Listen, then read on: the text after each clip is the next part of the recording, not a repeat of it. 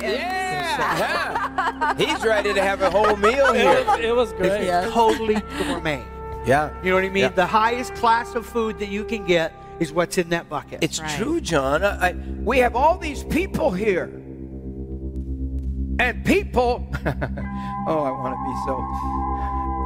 People, and another thing that starts with P. People, well, they pee and they, we won't say the other word, okay? What are you going to do with the doo doo? Welcome to the Magnificast, a podcast about Christianity and leftist politics. I'm Dean Dettloff. I'm a PhD student at the Institute for Christian Studies in Toronto, and I'm your audio evangelist for the week. I'm Matt Bernico. I teach media studies at Greenville University in Greenville, Illinois. And I'm the proprietor of a vegetable stand, and I will sell you talking vegetables. uh, well, that's about as believable as the clip that we just heard, which is from the Jim Bakker show. Uh, if you're not familiar with Jim Bakker, you're about to be.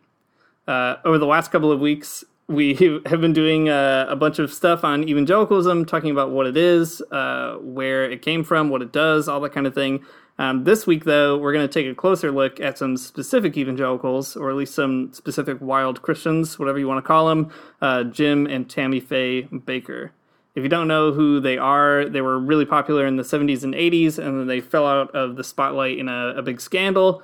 Tammy Faye died in 2007, but Jim is back on TV selling huge buckets of the worst food that you could ever see to get you through the coming apocalypse. Uh, during the Trump presidency, Jim Bakker has turned into a surreal kind of doomsday preacher, threatening civil war and eating macaroni out of a shovel on his TV show. Yeah, it's probably worth saying that that uh, that clip has been edited by the internet artist uh, Vic Berger, so it's not actually quite that surreal. Mm, I don't know. It probably is pretty surreal. The only thing he did was changed music.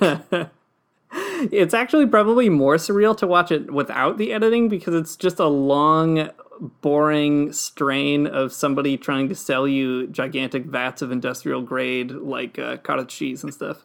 Yeah, that sounds about right. Well, to get into the Bakkers more, we talked to Martyn Wendell Jones, a journalist and writer in Toronto, about his article Jim and Tammy Faye Bakker, A Scandal of the Self. We'll post a link to it in the show notes because you got to read it. It's required reading. You'll get no points in this magnific class if you don't do the required reading. It's super good, though. You definitely should do it. Um, you can also find lots more Martyn content at martynwendelljones.contently.com. All right, let's go to Martyn.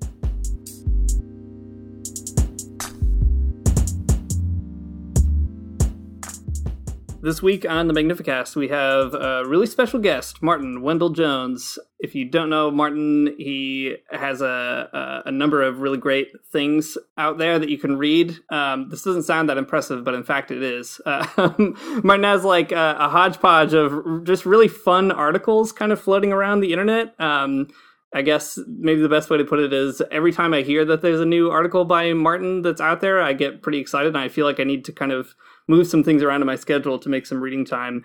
Uh, most recently, I've been reading Martyn's newsletter, which is also very fun. Uh, a lot of stuff having to do with uh, parenting and um, seeing your kid grow up. Uh, maybe I'll let you say more about that in a minute here, Wendell. But before we dive in, um, would you like to introduce yourself and just kind of say a little bit about who you are and what you're into? Yeah. Thank you guys so much for having me on. Uh, my name is Martyn Wendell Jones, and uh, I'm a writer and journalist. I live up here in Toronto. I'm an American and Dutch citizen, an expat living um, up here in the north. And uh, yeah, I'm really interested in literary journalism about religion. That's kind of the area where I've been trying to do a lot of freelance work over the last few years for a variety of publications. Um, and yeah, I have a newsletter about being a new dad. Uh, Fox Jonathan Jones is eight months old and one day. Cool. today, so- Congratulations. Thank you. Yeah, we uh, we love him. He's quite a precocious kid, physically speaking. He's like pretty big and physically capable, which is a little bit frightening for me. Thinking that we might be raising an athlete, seeing as that's just completely outside of my own experience of life. So, but yeah, That's also my dad Uh, experience. My son is extremely uh, physically adept and uh, could probably beat me up if he tried. So it, it only gets worse. Yeah, so I've heard. Those rowdy boys. Um, well, whenever we have a guest on the show, uh, we always ask them to give kind of like an elevator pitch for what we're going to talk about this week. And out of all the very many, many things that you have written, Martyn, one that I really love coming back to every once in a while is an essay that you wrote about Jim and Tammy Faye Bakker, some really wild Christian folks. If you don't know who they are, um, I guess you'll learn more in the next hour or so. Uh, but Martyn, you wrote this essay called Jim and Tammy Faye Bakker, A Scandal of the Self for the Washington Examiner. Um, for folks who've never read it or maybe have no idea even who the Bakkers are, could you just give us like a really brief kind of summary of why you wanted to write about these two characters and uh, maybe just generally some of the highlights for you in putting it together? Yeah. Um, real quick, I'll just mention that the piece was originally for the Weekly Standard, but I think it's been reprinted in the Examiner. I don't know if right. that's a big deal, but it's uh, seeing as it's now a defunct publication. But anyway, something to edit out later. sure. Um, Jim and Tammy Faye Bakker are fascinating um, religious characters who just absolutely dominated the uh, American sort of spiritual and religious imagination in the 1970s and 80s. And then they completely flamed out and uh, have re- basically receded from public consciousness. Um, Tammy Faye became an icon in the drag community. She's beloved of people such as RuPaul. And Jim Bakker is returned after going to jail for fraud, among other things, um, and is now trying to rebuild the utopian community that he had originally started as the latter part of his ministry. Um, and as part of that, he is selling uh, freeze dried survival food and is fixated on the apocalypse and is a big Trump guy. So uh, Jim and Tammy Faye really represent, I think, the sort of intersecting currents of a number of um, really important themes in American religious history and uh, are a really fascinating sort of window into the uh, American character more generally. Yeah, that's so cool. Um, it's so weird how I don't know anything about Jim and Tammy Faye Bakker. Um, I guess I'm I'm young enough so that it was never sort of a, a moment for me. Um, I only know him as that weird guy on YouTube that I see selling, yeah, freeze dried macaroni and rice and uh, acting like a big weirdo. Um, so it's interesting to learn more about him and kind of know about the cultural history that's going on there. Yeah, I, I guess maybe could you say a little bit about why this story is important? Like, why worry about Jim Bakker at all? Like, what, what what's sort of the hook here that got you interested? Yeah, I see in um, Jim Bakker actually really uh, important sort of prefiguring of a lot of the stuff we actually are seeing with the current American president. Um, I think that his relationship to the media, his understanding of himself, um, these are all things I think are reflected pretty clearly in Trump. And I think that the sort of spiritual side of the current president um, in this way is something that's sort of um, underexplored, I suppose. But um, more generally, uh, I see the Bakkers as being a perfect representation of some really big themes in American religious history, as I said before, but specifically this sort of continuing legacy of religious enthusiasm, which is a sort of post Protestant um, European spiritual phenomenon uh, that sort of decentered doctrine and theology in favor of um, deeply personal religious experience. And um, that's a trend that we see continued in an American context in really interesting ways through originally um, revivalist itinerant preachers and um, Wesleyanism and then Pentecostalism, which gave rise to the Bakkers. So forms of just ecstatic um, religious faith, uh, focusing on signs and wonders, miraculous healings. The Bakkers are sort of in that lineage, which is part of a kind of um, it's almost part of a shadow history, I guess, of uh, American culture, explored by folks like Gilbert Seldes in a book called The Stammering Century, which is one of my very favorites. Um, so he continues kind of this almost like uh, shadow tradition in American culture um, that I think is hugely influential with um, huge sections of the population. I mean, thinking again of Trump, uh, Trump has a huge basis of support uh, among Pentecostals and charismatics, which is a story that I haven't really seen um, made much of. But I mean, folks who prophesied about him and saw him as being actually, you know, God's trumpet, they said, you know, you can look at places like Charisma Magazine or Bill Johnson at Bethel Church, uh, sort of a abiding interest of mine.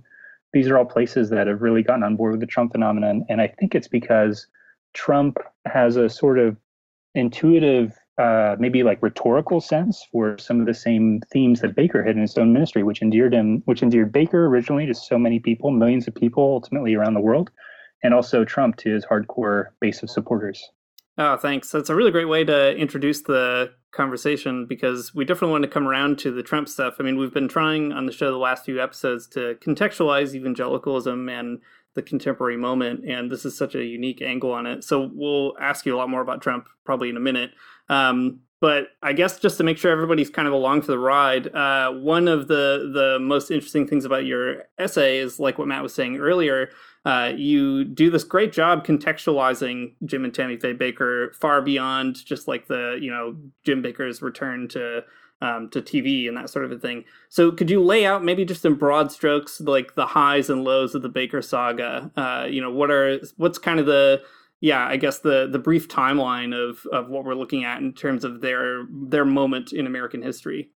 Yeah, so Jim and Tammy Faye Bakker, um, you know, they were born in uh, Pentecostal contexts in uh, the northern U.S. and they met when attend they were attending an Assemblies of God Bible school um, in the early '60s, and then they dropped out after they got married. And uh, around this time in the early '60s, they met this guy who's like hey, listen, Jim and Tammy Faye, I'm going to buy a yacht that used to be owned by Errol Flynn, and I'm going to go up and down the Amazon River preaching to the natives, and you should join me. So they committed a lot of money to this venture, and then obviously they got swindled. The guy disappeared.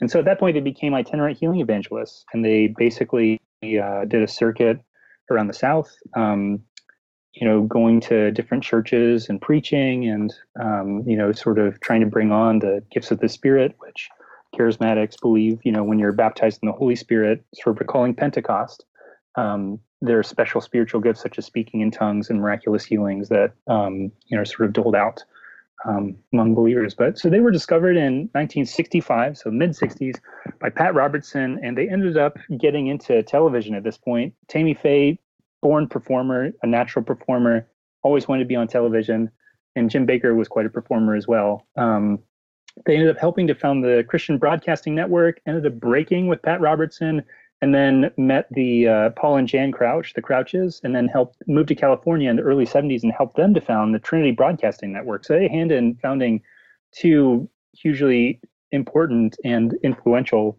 Christian television broadcasting networks. And then uh, they went to Charlotte, North Carolina after breaking then with the Crouches. And they hosted a um, a telethon and ended up having like this experience of just like uh, incredible revival. Apparently, there was lots of speaking in tongues and you know like a sort of um, quite an experience. And they ended up deciding to stay there in Charlotte, and that's where they ended up uh, setting up shop. So by the mid '70s, they have um, relocated to Charlotte, North Carolina. They have bought an old furniture store and set up a makeshift studio to start their own thing. And um, this is when PTL begins. So the best single source for information on the Bakkers and what I've derived a lot of narrative from is historian John Wigger's book, PTL, The Rise and Fall of Jim and Tammy Faye Bakker's Evangelical Empire. So it's really, the book is focused on their television ministry, which is what they're primarily known for.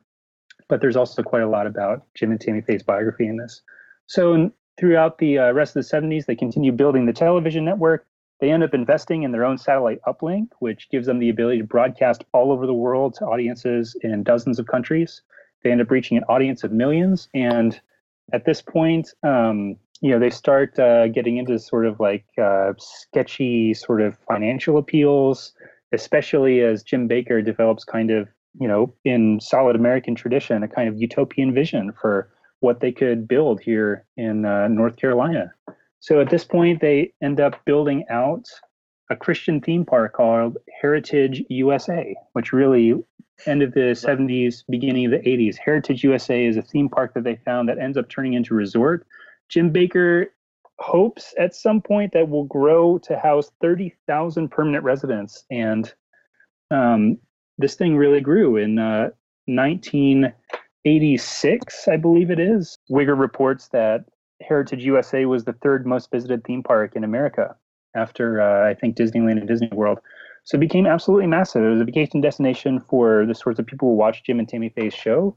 The people could buy timeshares and you know this like beautiful hotel that they had built on the grounds. One of the things he got in trouble for was overselling the timeshare. So people were you know basically promised like a certain number of nights they could stay at Heritage USA every year, and they would call ahead to try and book time and they would basically find no availability for like three years because there were so many people who had bought these. Um, and that's one of the things that led to um, an investigation by the FCC and um, a number of other uh, you know investigations that uh, led to the downfall of the Bakkers in the late 80s. Jim Bakker went to prison for fraud. Tammy Faye divorced him, ended up marrying a contractor who went to prison himself for um, bankruptcy fraud. it's just like an absolute mess. Everyone who's involved in Heritage USA and the television ministry, things just kind of fell apart. And also during this time, um, uh, Jerry Falwell and Jimmy Swaggart sort of move in, uh, knives out, to try and acquire and scavenge um, PTL for their own purposes. Um, in light of the uh, accusations against Jim Bakker, and you know that part of that was also a sex scandal. So it was the late '80s when all of this sort of fell apart, and when uh, the Bakkers kind of disappeared for a while. There's so many interesting things to say about that story, and um, I'd love I'd love to get into. Uh, man, I want to know so much what a Christian theme park would look like. I guess it's my big my big wonder, um, and I mm-hmm. can I can figure that out by myself, I guess. But uh, TV is a huge part of Jim and Tammy Faye Bakker's story. Um, being I don't know, maybe I guess you'd call them televangelists, but maybe there's a, a better word for what they are particularly. But um, yeah, I don't know. How does TV fit into their idea of Christianity? I guess what was the impetus for uh, being on television for them? Yeah, there's a great documentary called The Eyes of Tammy Faye, which was made in the 2000s. And in that documentary, she talks about her relationship to the camera and what it meant to her. And she said it's not really a camera; it's actually people. It's people to you know to connect with. Um, Tammy Faye was, uh, you know, just this amazing font of sincerity, just absolutely guileless. She just wanted to be on TV. There's a book by Nancy Isenberg called White Trash The 400 Year Untold History of Class in America. And um, in this book, she talks about Tammy Faye as someone who claimed to derive her signature style from Lucille Ball and Minnie Mouse. And Roger Ebert is also quoted in this book as judging Tammy Faye to have spent more of her life on television than any other living person. So this is really something that was actually deeply important to her.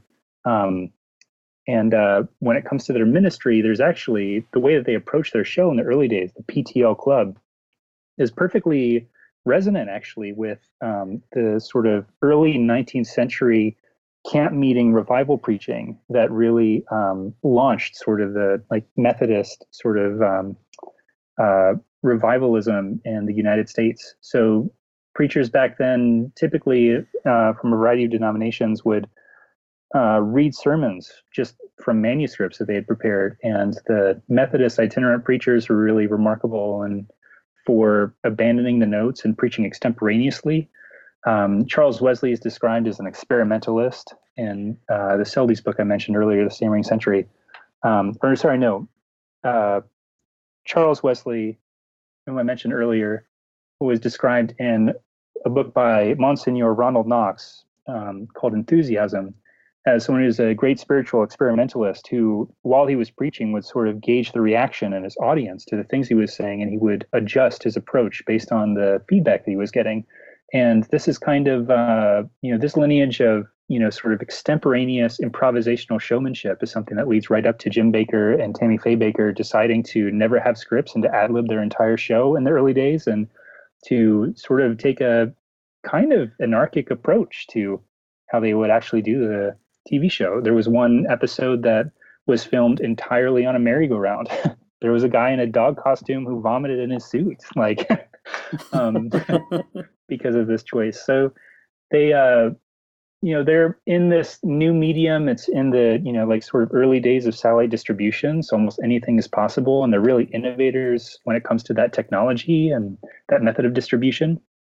And they really are just trying all sorts of things, all of it for the purpose in the early days um, of, a, I think, a sincere spiritual intention. They wanted to create a sort of, um, you know, a source of religious programming that would provide a real alternative to uh, the secular media that they both um, were aware of and enjoyed. Um, the PTL Club was originally modeled on, you know, uh, late shows like Johnny Carson. It was really, um, you know, a place where they would just have celebrities in, and they had a you know, quite a large number of celebrities from all different walks of life um, come in uh, and you know speak on the show and some of them uh, they earned some you know they they got some blowback for it like uh, larry Flynt, the publisher of hustler was on the show at one point um, you know and i think he even took jim Bakker on his plane like they would have anyone um, you know who was sort of uh, you know had achieved celebrity status on the show to to talk. Yeah, there's so much going on there. Um, like Matt keeps saying, there's so many pieces to just keep pulling apart. Maybe we'll circle back to them in a moment. But I feel like, uh, in the interest of um, getting to some of the, the weirdest ones, uh, I want to pivot to kind of some of the recent years that Jim Bakker has uh, been reinventing himself, as you mentioned earlier, as this person rebranding almost along with the Trump presidency as this doomsday apocalypticist, you know, selling these big vats of like horrible food uh, to his audience. Um, it's pretty unsettling. I mean, Matt, Matt, and I were just watching some admittedly edited, uh, specifically edited videos of Jim Bakker, but nevertheless, uh, I feel like you probably don't have to edit that hard to uh, draw out what's kind of disturbing about it. So anyway, um, maybe we could start at the end of your essay and sort of work backwards. So you have this amazing paragraph um, where you close it out, where you write, "What Bakker, prophet of that religion, now promises is a survival cataclysm, survivable cataclysm. Bunkering down with the Lord, we will emerge to find ourselves free again of the society that restricts our freedom." Prepare, prepare, Bakker says. Listen to me, send checks.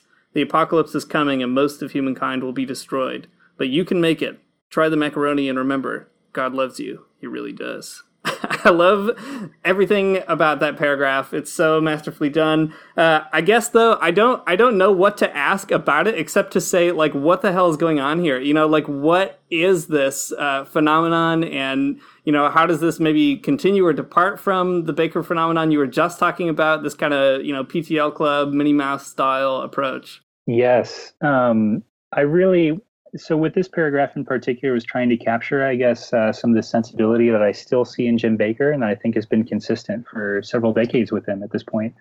Um, a book that i really like on this subject is called the american religion by harold bloom which i refer to elsewhere in the piece.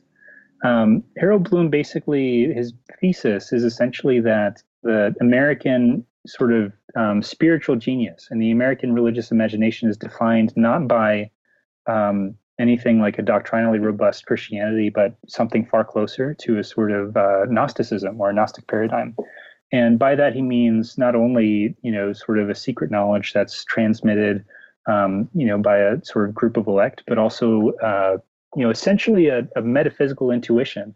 There's a way in which um, Americans have a sense of themselves as uh, you know there being a pure self like a kind of you know like the real me that exists um, and that uh, you know essentially is uh, co-equal with god in a sense um, you know uncreated this uncreated spark.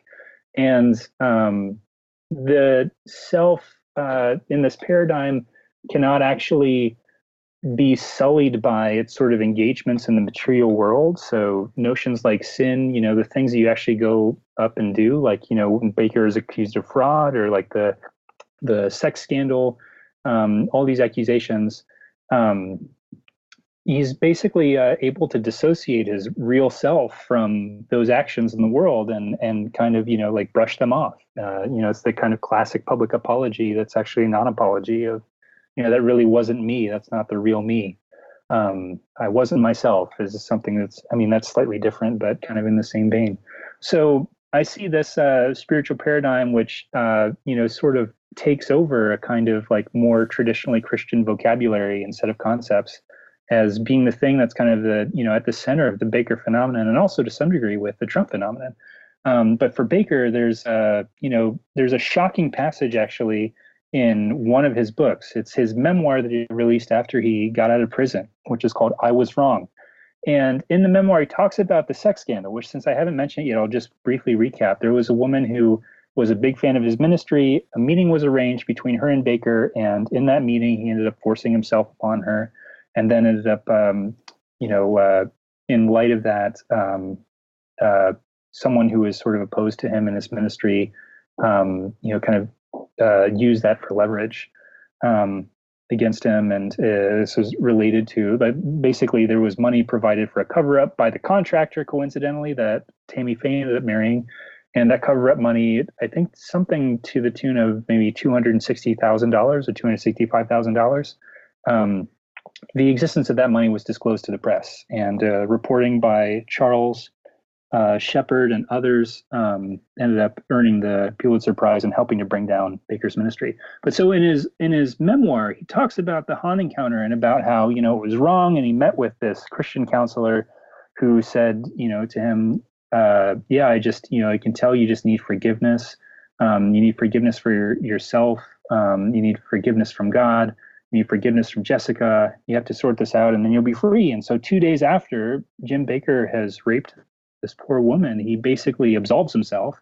And then this same person tells him not to tell his wife, Tammy Faye, and he doesn't tell her for six years.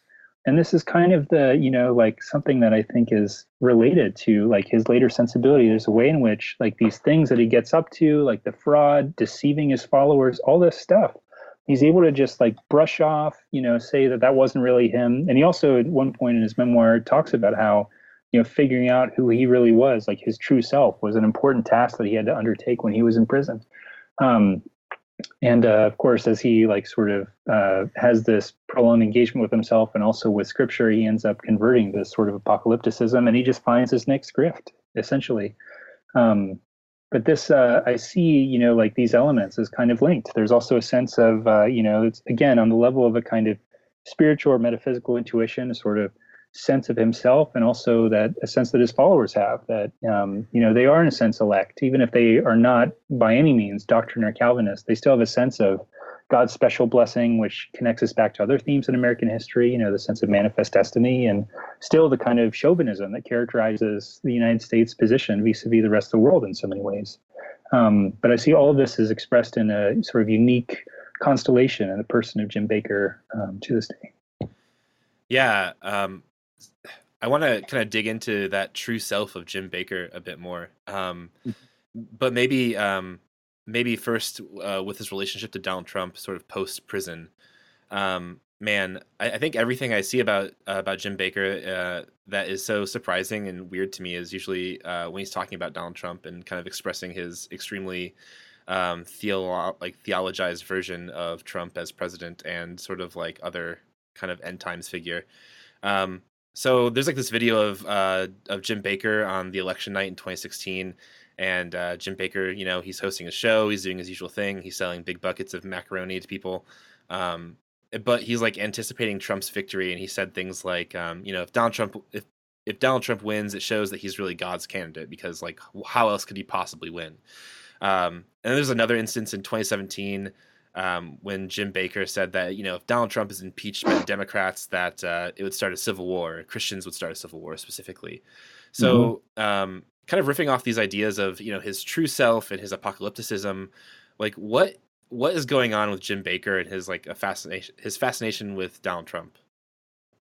That's a great question, and uh, I I mean here I'm on um, really would just have to speculate. Uh, I, I do think that there's a kind of uh, consonance between their characters in many ways. Uh, Jim Bakker, you know, is a consummate um, showman, uh, you know, capacity developed over decades on television. I mean, he and Tammy Faye, you know, like their children really did grow up on television. Like they, you know, they spent so much time with the PTL club in front of cameras. Uh, the children are still dealing with that legacy it was something obviously unchosen for them. And I think that this sort of you know theme park that he created, this you know like escapist utopian fantasy, um, sort of fed into that um, as well. This uh, you know there's a way in which um, Trump, I think, has access to the same sort of uh, idiom, I suppose. I see Trump's um, you know I see Trump as being able to make a rhetorical appeal to Americans who share this sort of um, not the sensibility, but the same kind of intuition about themselves that Bakker does, and who maybe have not brought that to a level of you know like explicit elaboration. But there's a way in which Trump is able to look at people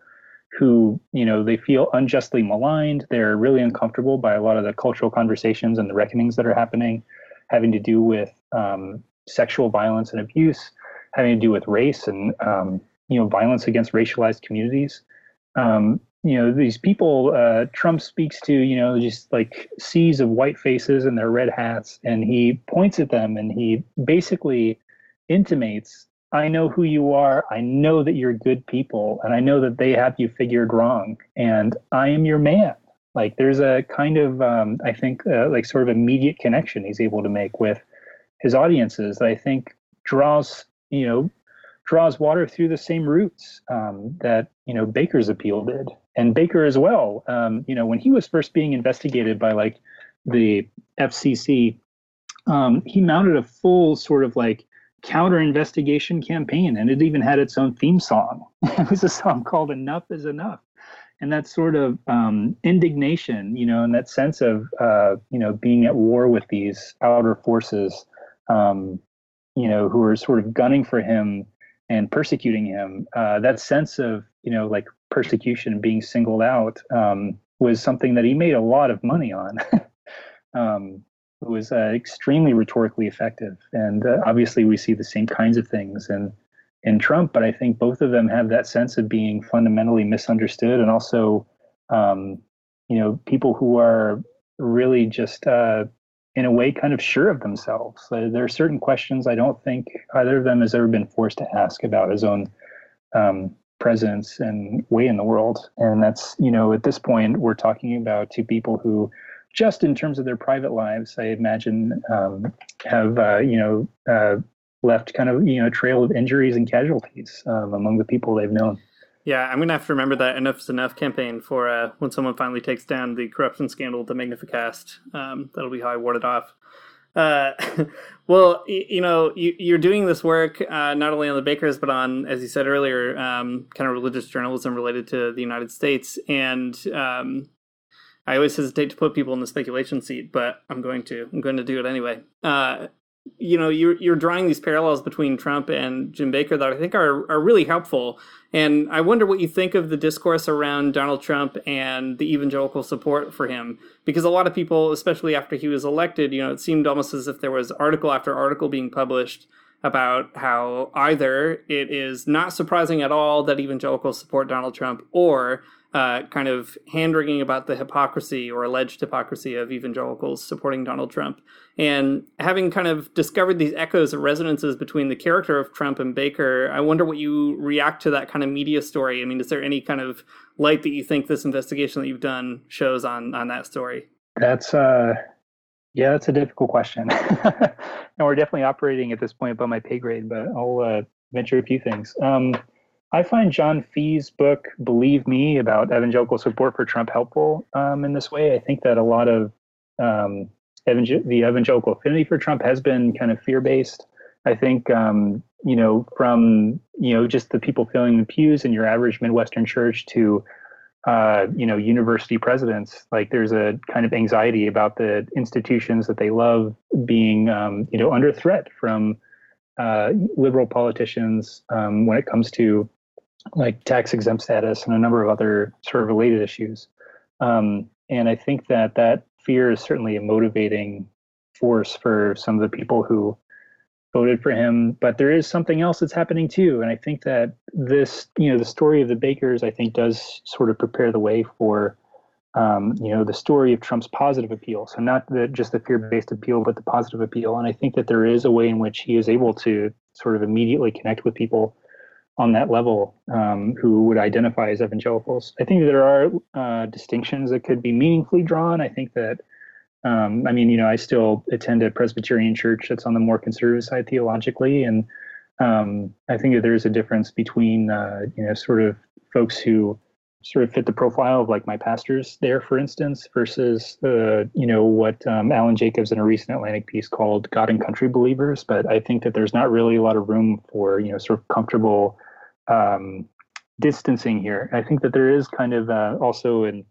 evangelical intellectual commentary that kind of floats over and is sort of has an epiphenomenal relationship with, you know, obviously a base that's been energized and that is really going a different direction from a lot of folks like Jacobs and, you know, people were trying to carve out more of a place for a kind of um, political centrism for uh, evangelicals. But um, yeah, ultimately, I do think that there is something that evangelicals responded to in Trump's appeal that uh, goes beyond the content of what he said, since it's never really about the content per se, um, you know, on the level of the text, but really about more uh, a message that he communicates, um, you know, sort of uh, in subtextually, I suppose.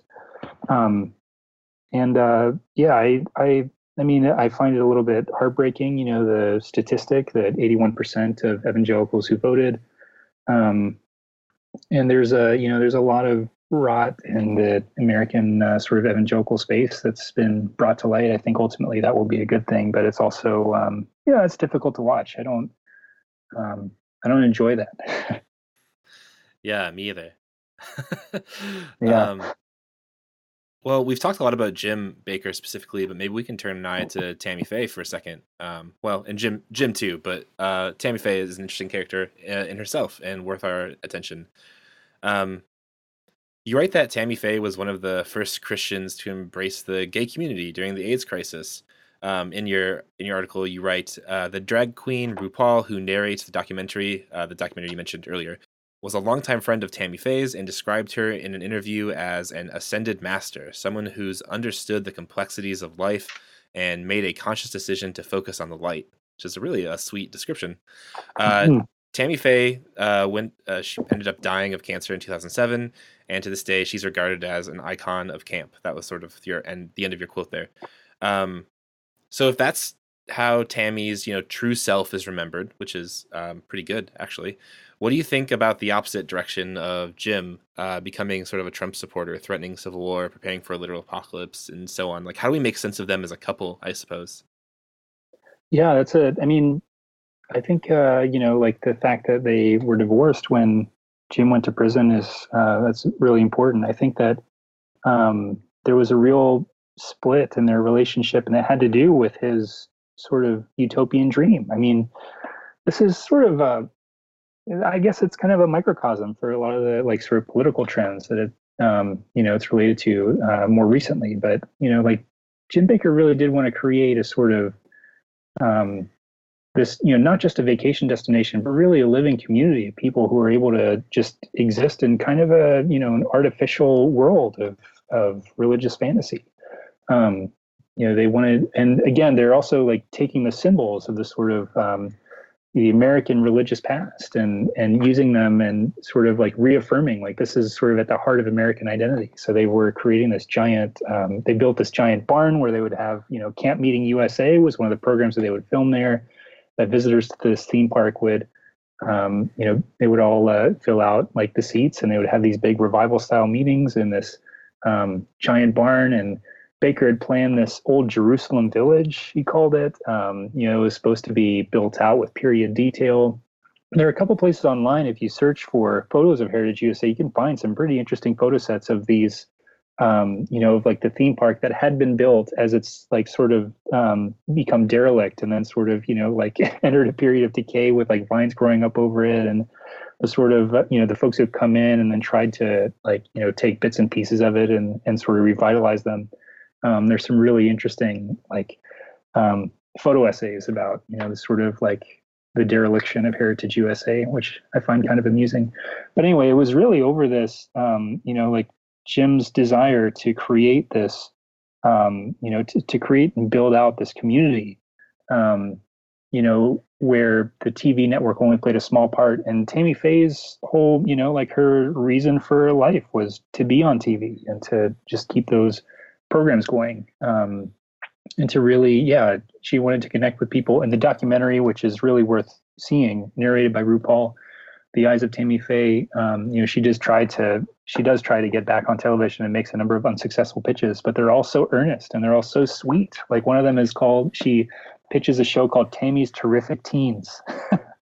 and the purpose of the show is just for her to hang out with teenagers and to, you know, like talk about their choices and just she you know she says in her pitch for this show like i just uh you know like i want teens to know that you know like there are adults who care for them and i just want them to feel affirmed. I know that's you know it's just something that teenagers don't get a lot of. So there's just this this um you know like uh this spirit that she has i guess that um i find really compelling. And you know i think that she's a she's a really interesting figure and um people were also uh really cruel to her. I mean she's a, a very interesting sort of um, like her public persona I don't know that there was a huge difference between it and and you know like um, sort of the way in which she experienced her own life. Um, I'm not sure how to draw the distinctions very finely in this area, but there's a way in which um, she was uh, you know she was just classically irrepressible. And what's really interesting to me about her is, you know, the the like fake eyelashes and um, other things. She talks about this in the documentary. She describes it as being really her. You know, like that's just me. That's really me. um, like her makeup, you know, which she became sort of infamous for, especially in the 80s. It was just kind of a symbol of this sort of vulgar venality of the bakkers as they were, you know, like taking more and more money away from the ministry and buying homes in places like Miami and all of this stuff that they used to develop just this lavish lifestyle, surrounding themselves with fixers. Like she, um, I think, was treated uh, very cruelly in some cases by the press. You know, in that documentary, there are T-shirts um, that have the inscription I ran into Tammy Faye at the mall, and it's just like sort of the imprint of a clown face of her makeup, just like smeared, you know, like mascara and like like dripping, you know, like blush and and different colors and stuff.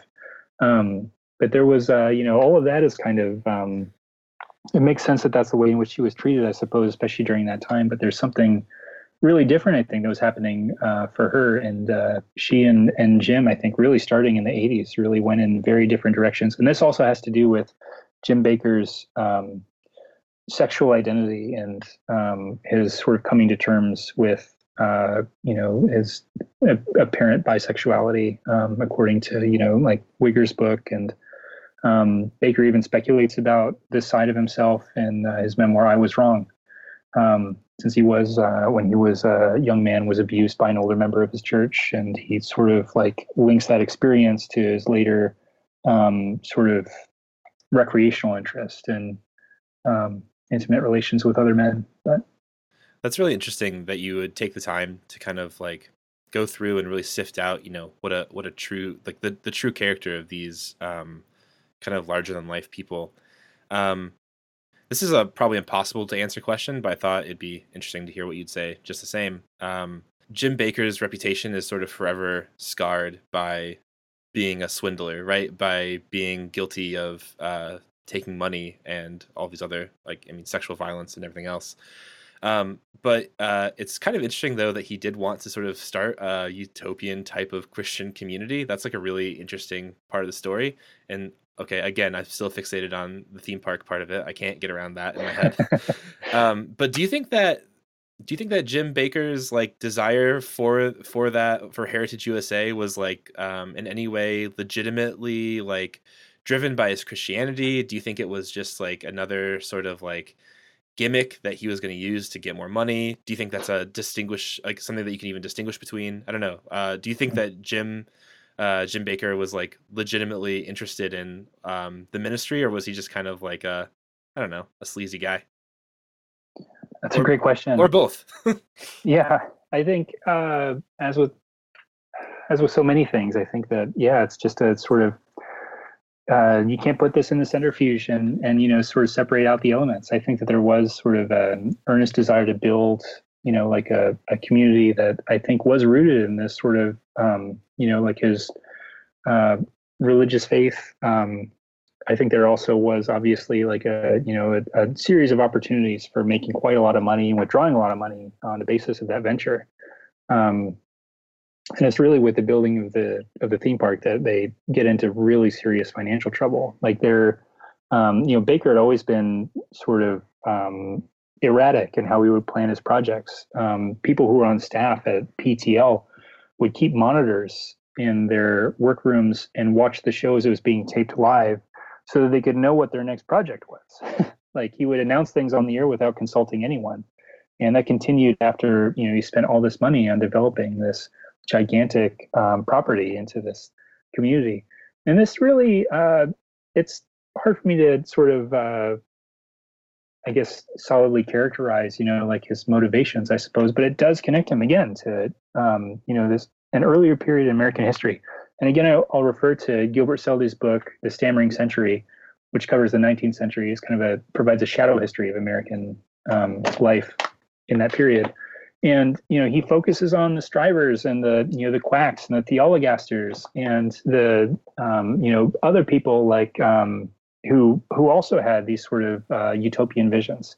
Um, as the American frontier was expanding westward by you know like by means of violence and disease and much else, and the space would be cleared out by these incursions. Um, people in the early 19th century saw opportunities for creating um, for founding and creating communities such as New Harmony in Indiana or the Oneida community, where groups of people who were like-minded religiously would um, come into uh, you know like these small communal arrangements, support themselves economically, and and live out you know uh, what they saw as being the you know sort of the um, the way of heaven. Um, and I think that Bakker had a little bit of that, but sort of uh, you know he wasn't a great visionary or thinker. There really was just a sort of sense of um, you know, culture is sort of being degraded. We're moving in these secular directions. Uh, we need to recover the sort of Christian heart of the United States, and that's uh, you know, Heritage USA is a place where Christian families can come and find sort of like be among their own people and find their own culture represented. And that's a, that's really tricky to even if there were sincere motivations underwriting that. Obviously, there are um, very complicated ideas sort of at play in that, and problematic ideas um, of various sorts. But uh, I do I do think that um, yeah, there was a mix of sincerity and guile in his original plan for uh, for the park, and he you know he was just uh, such a dominant personality that there were really few people who were capable of standing in his way when he started down that path. Uh, I'm really curious to hear you maybe tie that into the turn that Jim Bakker has now, because it seems maybe I'm misunderstanding it in a bit, but it seems to me that um, the Heritage uh, theme park in many respects is this utopic vision like you're just saying you know it, it, it carries on this strange uh, american tradition of building these tiny utopias even if it's you know in an extremely commercialized way or something like that um, but it seems now the there's certainly some of that in Jim Bakker's approach um, on television these days, right? It's it's gathering together all these like-minded people and uh, nervous about secularism, et cetera. But it's almost like um, the refusal of, of utopia and the like the affirmation of dystopia. It's sort of accepted the loss, and you know it's trying to carve out some kind of weird remnant. Like it is literally a, an apocalyptic vision, um, more than you know, like like a filmic kind of vision. Like you you would emerge from the bunker, from Jim Bakker's bunker, having been you know fed and nourished by these decisions into some kind of future. Who knows what? So you know it's it's wild because lots of folks are talking about this moment in U.S. politics as a, a weird transition time for evangelicalism, and it seems like Jim Bakker is uh, trying to figure that out too. And I wonder what you make of right now. Evangelicalism is really at the height of its cynicism and the height of its power, right? Like it, it's holding all the cards. Um, and yet, at the same time, Jim Bakker is is choosing this moment to feel like now's the time to invest in building the bunker. Um, what do you make of that transition? Yeah, um, gosh, yeah, there's really a lot there. Um, I will say that while Bakker is investing in, or it, while Bakker is hawking these wares, you know, like the, you know, the survival food and all this like freeze dried stuff, he also is building out this 700 acre property in Missouri to sort of like, you know, as a kind of almost a reprisal of Heritage USA, where um, you know there are people who I think there are are full time residents there, but he's sort of as he did with Heritage USA, there was like a main building um, and then outside that building, there were like uh, these like little alleyways with like shops and storefronts, and it was meant to be kind of like I don't know, almost like Stars Hollow from the Gilmore Girls, like this kind of like impossibly sort of perfect little American community, like sheltered and and um, the interesting thing to me about Morningside, the place where he's filming these segments where he hawks all this food, is that you have the same sort of main street feel, but it's it's all indoors now. from at least from the look of it, like they have you know kind of almost like uh, Casa Bonita in Colorado. sort of like interior space has been you know just like decorated out to uh, give you this sense of of being like sort of on Main Street, but also underground, sort of at the same time. Um, it's uh, when it comes to this sort of um, apocalyptic turn, I think that there's a way in which Bakker. uh, you know, emerging sort of from the personal spiritual darkness of prison, like I think that really inflected his own imagination in a certain way. And I think that he ended up coming to see, you know, like the persecution he felt he had undergone at the hands of the media and the investigators who brought down his ministry. Um, I think kind of turned him against the mainstream American culture in a certain way. I think that he um, has regarded the past uh, several decades of cultural change um, with uh, you know a lot of um, anger and suspicion and um, I think it makes sense that the way forward for him to sort of refound the utopian vision that he originally had for heritage is to uh, yeah is to embrace sort of the cleaning of the slate. The idea is you know like this you know people would be enabled by him and by his wares to yeah as he said to go underground and then reemerge after you know like the alarms have gone off and after we've hit the reset button on civilization and those people would sort of inherit the earth in a way um, i think that far more than than judgment there's sort of a uh, maybe kind of sublimated longing for the open frontier. And i think that the only way to achieve that apart from going to space is is you know through just unimaginable um, violence and destruction. And i think that there's a way in which uh, embracing the specter of that is one way and preparing to you know sort of survive even though none of us know what that could mean is one way of holding on to the hope for um, a world in which it's possible to live in the kind of freedom that I think Bakker desired for people, you know, coming to Heritage to come and be among their own people and to you know feel as though they were really at home and away from an outer world that threatened them.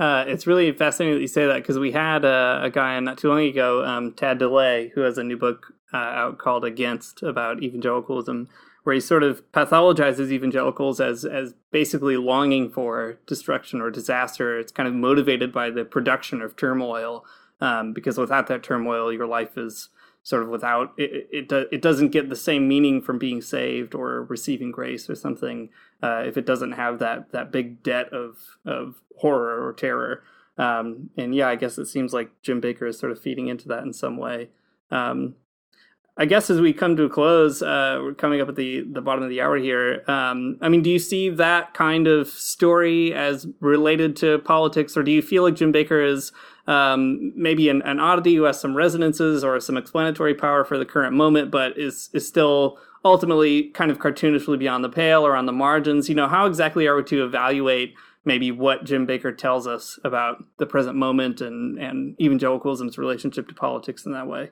Yeah, um, there are lots and lots of evangelicals who don't believe in the way that Bakker does. Is I guess the first thing I would say. Um, I think that Pentecostalism's relationship with evangelicalism is a little bit tricky um, to map out correctly. Um, you know, uh, there's not a lot of, I think, overlapping readership between, say, like Charisma Magazine and Christianity Today. Um, I, I do think that uh, they share certain traits and attributes, um, but uh, yeah, I, I haven't really thought too much about how I guess like Bakker in particular is able to hold the mirror up to evangelicals more generally. And he might seem like an oddity to a lot of those folks, even as he articulates things that are certainly, um, I think, uh, deeply ingrained in their own spiritual lives and imaginations. Um, but I think, uh, like more importantly, the thing that Bakker does is he does, I think, open a window onto a larger Pentecostal and charismatic spiritual world, which I think is still very poorly understood in American media, especially, and even by um, you know I guess sort of more pedestrian Protestants who don't really buy into the idea of you know like the gifts of the Holy Spirit, such as speaking in tongues and performing miracles, who you know are maybe openly cessationist or just like kind of like made anxious by people who really embrace the sort of ecstatic side of um, Christian spirituality.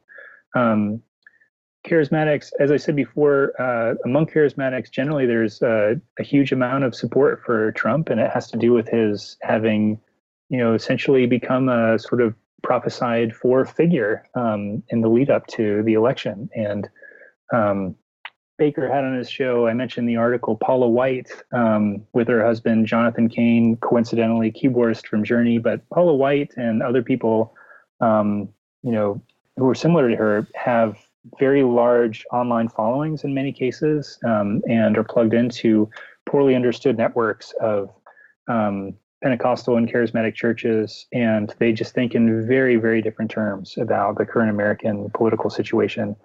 And um, you know their enthusiasm um, really, I think, uh, has animated a lot of uh, the folks who have turned out um, in support of Trump at the polls.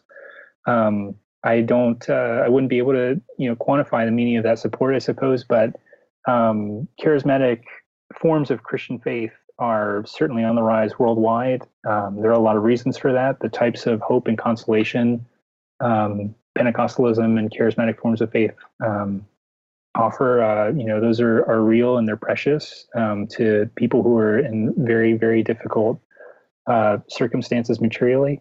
And um, it, uh, you know, it's a movement that doesn't prioritize uh, doctrinal formulation. It's, you know, classic sort of spiritual enthusiasm in uh, Ronald Knox's sense.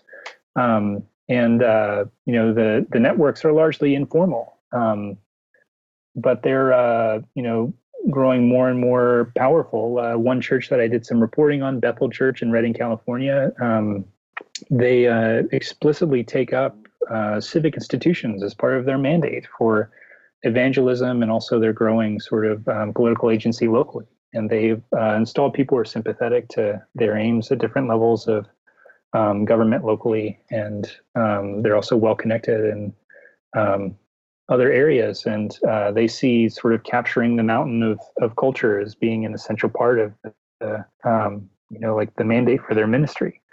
And uh, that's the sort of thing that Bakker kind of points to. There's something here that's, uh, you know, like a little bit unnerving, and it's kind of anarchic, and it's um, incredibly compelling, and um, yeah, there's there's a lot happening there that I don't think um, uh, is very well understood. That's very relevant to the current political situation, and I think um, you know uh, people who have who take Trump to be the realization of prophecy. Um, you know that that ends up uh, requiring a different kind of allegiance and support than you know uh, your average citizen would offer to someone who's been democratically elected. Is what I'll say about that.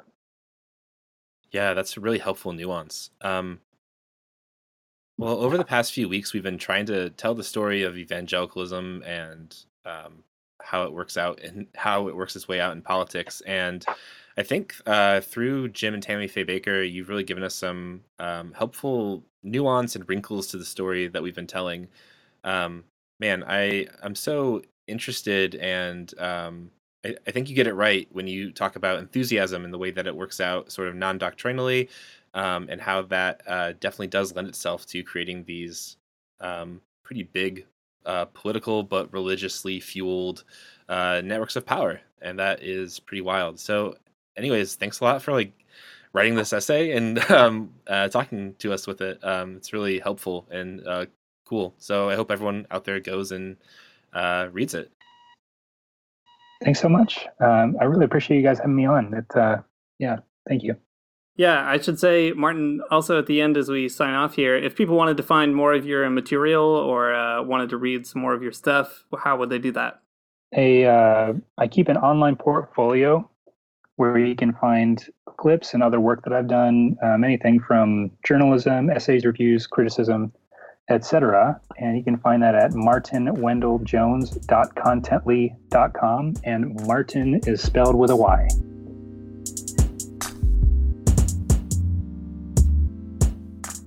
Thanks for listening to the Magnificast. If you like what you heard, and you know you did, you loved it, um, send your checks to us, and we'll send you that big box of macaroni. That's uh, that's code language for please support us on Patreon. If you want to do that, you can go to patreon.com slash the Magnificast.